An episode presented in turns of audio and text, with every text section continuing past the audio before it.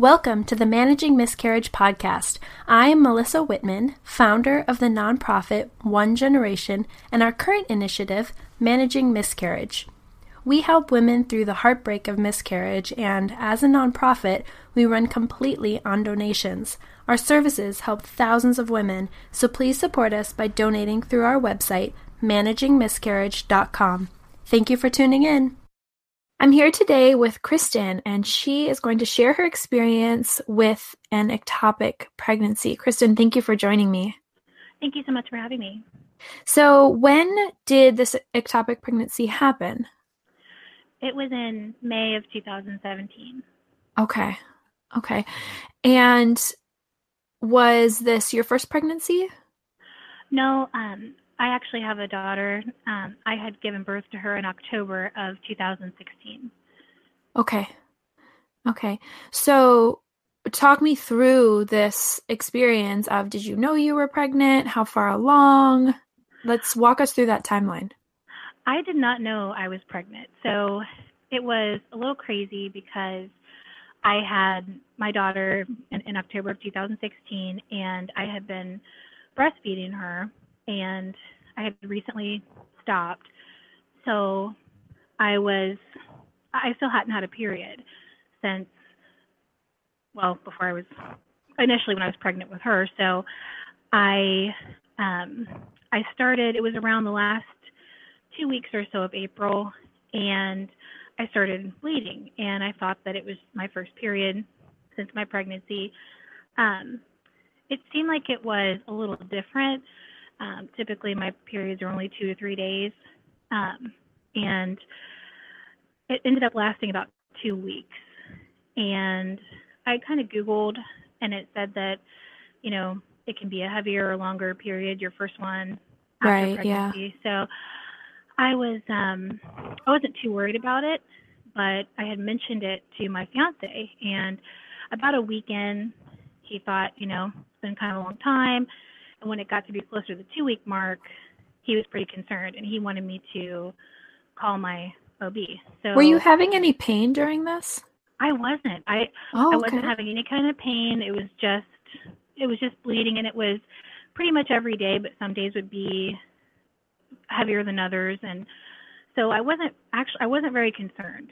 Um but he kind of insisted that I call my OB, so I remember it was a Friday and I was at work, and so I called and it was kind of late in the day, and told them what was going on, and the nurse asked me if I had taken a pregnancy test, and I said, well, no. I mean, I I haven't even had a period since you know my last pregnancy, so she advised me to take a pregnancy test, and I was I was a little surprised, and so I said okay, and my mom was at home with my daughter. So I left a little bit early, stopped and got a pregnancy test on the way home.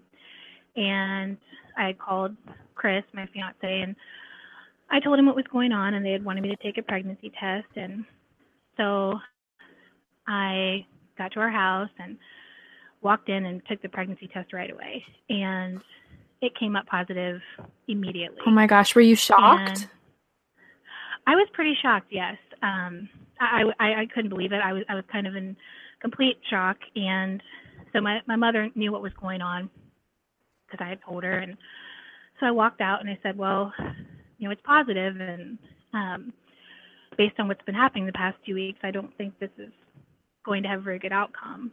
So I was trying to stay positive, but in the back of my mind, I felt like something probably wasn't right.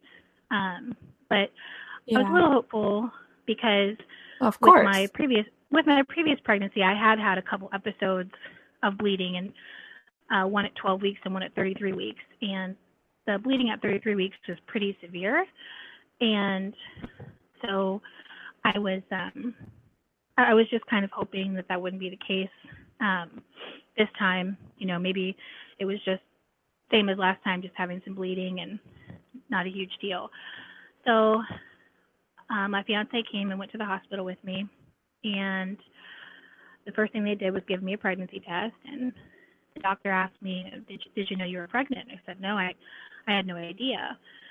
And so that added some confusion because I had no way of telling them when my last period would have been. So they had no idea how far along I might have been. Right. Right. Yeah. And so he said he wanted to do an ultrasound and he was just I guess just a general ER doctor. So he did an ultrasound just over my stomach and he told me, you know, I could see on the screen and it didn't look like anything was there. And he said, Well, I don't see anything here in the uterus, but it's really isn't my ex- area of expertise. So he suggested that someone from OB come down and do an ultrasound. So said, okay. And he said, you know, try not to worry because if this is really new, then uh, there might, you know, we might not be able to see anything at this point. So, you know, my fiance and I, we just kept kind of saying to each other, like, you know, let's try not to get our hopes up, but let's try not to be negative. So, um, how long did you have to wait? I mean, that must have felt like an eternity. It, we actually ended up being there for a long time. I think we oh. got there around, well, it got pretty crazy, but I, I think that we were, when we finally found out what was going on, it was probably about midnight. Um, because I could kind of tell the way that everyone was acting, I I could tell something was off just because when I had gone in with my previous pregnancy and had some bleeding, the first thing they did was find her and find a heartbeat and reassure me that everything was okay. And yeah. that just that just wasn't happening this time. So a nurse So someone uh, came down from OB.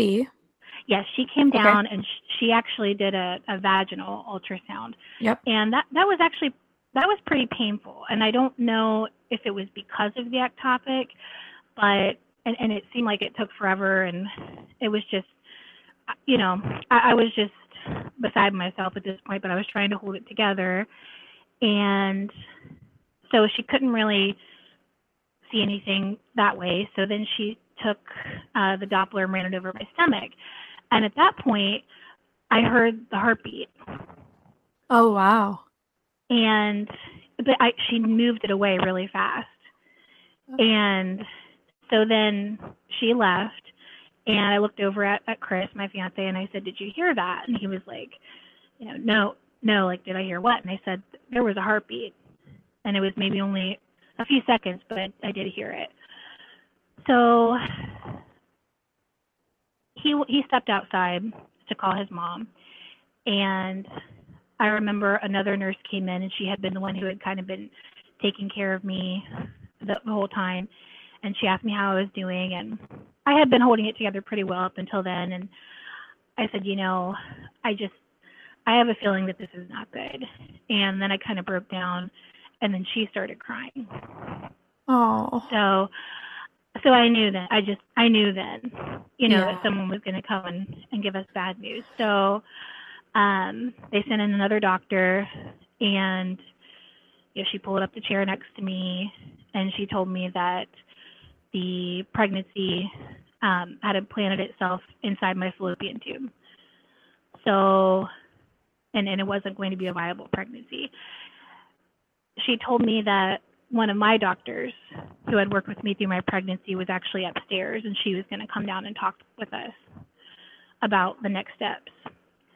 So she came down and she told me that, you know, they had identified the pregnancy in my tube, same thing, and that there was a heartbeat, but they were going to have to do emergency surgery that night to remove the tube um, and obviously the the baby right. because it wouldn't be a viable pregnancy. So, right. yeah, but um, you had no damage to your tubes at that point.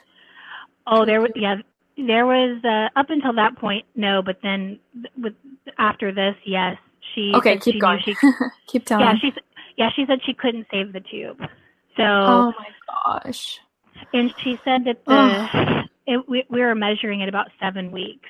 Wow. So she said the tube was on the verge of rupturing. So yeah. if I hadn't come in when I did, there's a pretty good chance that the tube would have ruptured and I could have potentially hemorrhaged and even bled to death in the worst case scenario. Yes. Yes. So I was shocked about the emergency surgery. I I didn't realize that I would be going to surgery that that night. I mean, I figured she was going to come in and we would schedule something, but I had no idea. And she's um my doctor is a wonderful woman. She's very empathetic, but she's also very straightforward. And she told us the risks and said that she knew that we would lose the tube and there was a good chance I would lose my ovary. And in the absolute worst case scenario, she could even have to do a hysterectomy. So I think that's, that's a lot to take really, in. It was a lot yeah. to take in, and yeah. I think it hit, it hit my my fiance Chris. It hit him really hard at that point because I don't think either of us understood the gravity of the situation until she put it in those terms. So we had to do it wow. right then. I mean, I, w- I was signing release papers as they were wheeling me down the hallway. Oh my gosh. To have the surgery. And, um, you know, I, I the last thing I saw as I was being wheeled off was just, you know, Chris and he was in tears and there was just nothing that nothing we could do. I, you know, there was no other option. That's that's what had to happen. And um, it I is. It is what has to happen for sure. But holy, that's a lot to take in in a short period of time. Even though it is the best, you know, it has to happen for your safety. I mean, mm-hmm. what what were you just? Could you even think as you're being, you know, signing these release forms, being wheeled into surgery? I couldn't. You know, I think that, um, and it's something I dealt with a lot after, but even, you know, even during that time, I felt a lot of guilt. And like, I realized that it's something that had to happen, but just knowing that the baby was there, there was a heartbeat, you know, I oh. just, I felt terrible and I felt like I had absolutely no control over the situation. Um, I was just kind of along for the ride and it was really difficult because I'm not a person who likes to have no control of a situation and I didn't have options. I didn't there was no decision to be made. Right. Wow. So, surgery. What happened? Surgery, How did it go? How did you feel after? The surgery, um, what I'm told, um, went as well as it could. I ended up just losing my right tube she was able okay. to save my ovary. Okay. So I think it took a little longer than they expected because I know that Chris said that he was completely panicking because when they did come out to tell him how it went, he said everyone else, the doctors were just coming out and talking to them in the waiting room, but they told him that they wanted him to go into a room alone with my doctor to talk to her. Oh my so gosh. I think he, he was thinking something had went wrong and something had happened to me, but she told him it went very well, and um, she actually asked him if he wanted to see pictures of you know what the everything that had been removed, and he did. I didn't. I didn't have that option, and I I didn't see anything, but she showed him the pictures and explained to him the procedure, and I think it took me probably like an hour to come out of recovery. And I do remember when I woke up, I kind of came to and just sort of real, you know, when you come out, it's so weird because you go to sleep and then you wake up and you've had this major surgery. And I just started to cry. And the anesthesiologist was there and he was like, you know, are you okay? Are you in pain? And I just remember I said, I'm just sad. Yeah. And yeah. So the recovery itself, it wasn't it wasn't as terrible as you might think. I that happened. The surgery was, you know, early Saturday morning, and I was back to work by Wednesday. Okay, and was it? How did they do the surgery? Was it laparoscopic? Do you know?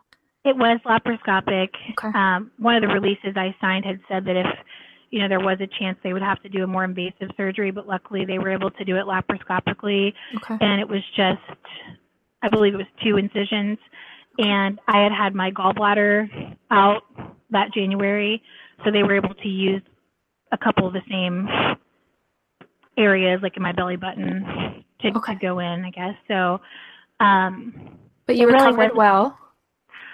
Uh, yes, I recovered well. Physically, was, uh, we'll physically, physically first. Okay. Physically, yes, I was I was very sore, and you know the next couple of days after that weren't great, but yeah, like I said, I went back to work on on Wednesday.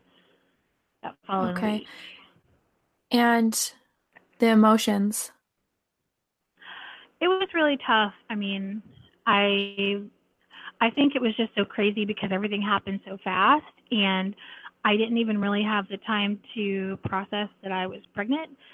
And you know right so it's all being processed after. Yeah. Yeah. All of it. So mm-hmm.